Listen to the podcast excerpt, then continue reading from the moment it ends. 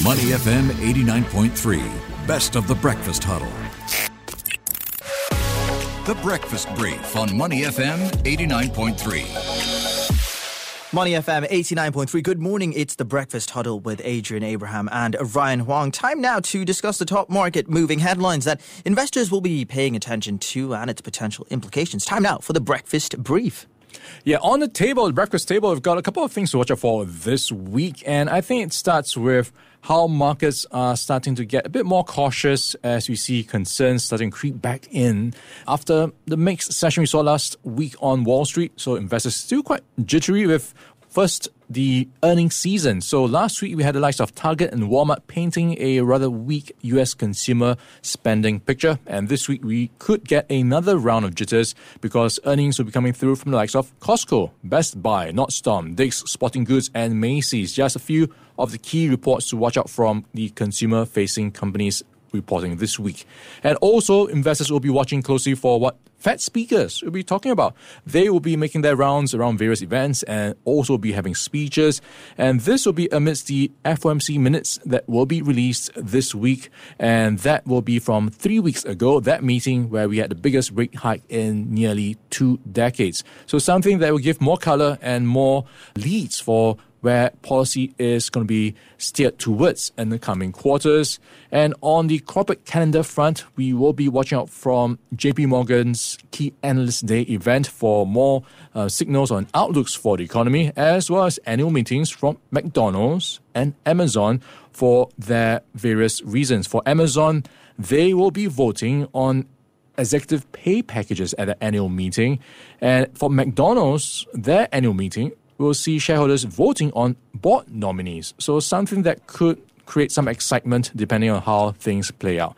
And for the earnings front, uh, we've got the likes of Nvidia reporting this week. So more color on the semiconductor chip industry for Nvidia.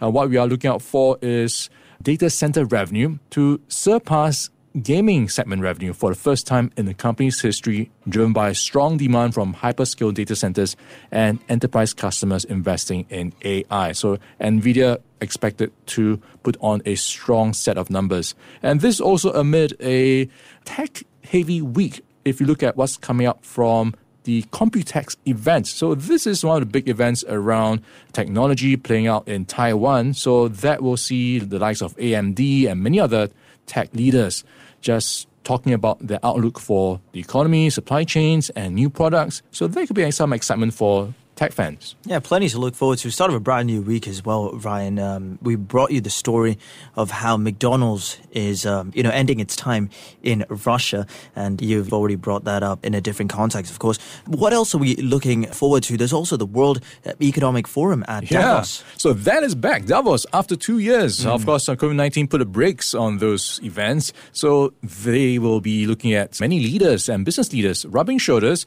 Look out for key speeches from the likes of Ukrainian President President Volodymyr Zelensky and yeah. also the President of the European Commission, Ursula von der Leyen, and the NATO Secretary General. Uh, also back home, we will be seeing our ministers talking as well. So, Minister for Communications and Information, Josephine Teo, will be talking on several topics, including global cybersecurity, creating a global skills framework, and advancing digital cooperation. Senior Minister Tharman Shanmugaratnam will also be speaking, and that will be on a topic, a freshwater future. So that's from the WEF in Switzerland playing out this week. And of course, US President Joe Biden is quite a busy man these days. He is in Asia. So mm-hmm. he's on a five day trip. First over the weekend in South Korea. And this week, uh, the coming days, he will be meeting in Japan for the Quad meeting, where he will be catching up with leaders from India, the newly appointed Australian Prime Minister, Anthony Albanese, and also from Japan. So that will be around the Indo Pacific Economic Framework that he is expected to launch. And that is expected to see them boost cooperation in areas like supply chain resilience and decarbonization. Yeah, really um, interesting things to look forward to as well. Ryan Didi also in the news. Yes, the Chinese ride hailing company will be having a meeting, and this is around an EGM for shareholders to vote on its plans to delist in the US. You might remember they got into some hot soup back some time ago because they did not get the blessings from Chinese regulators for a overseas listing due to data privacy and other issues. So this is now seeing them under pressure to delist from the US. So shareholders will get a say tonight. So we'll see how that plays out.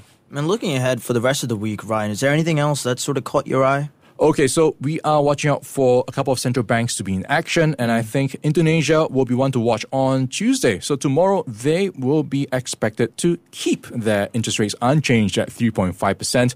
So it's quite a tough balancing act for many economies and countries where they have to figure out whether to prioritize fighting inflation or prioritize the economy where lower rates are better, but high rates could help to fight against inflation. So that's for Tuesday.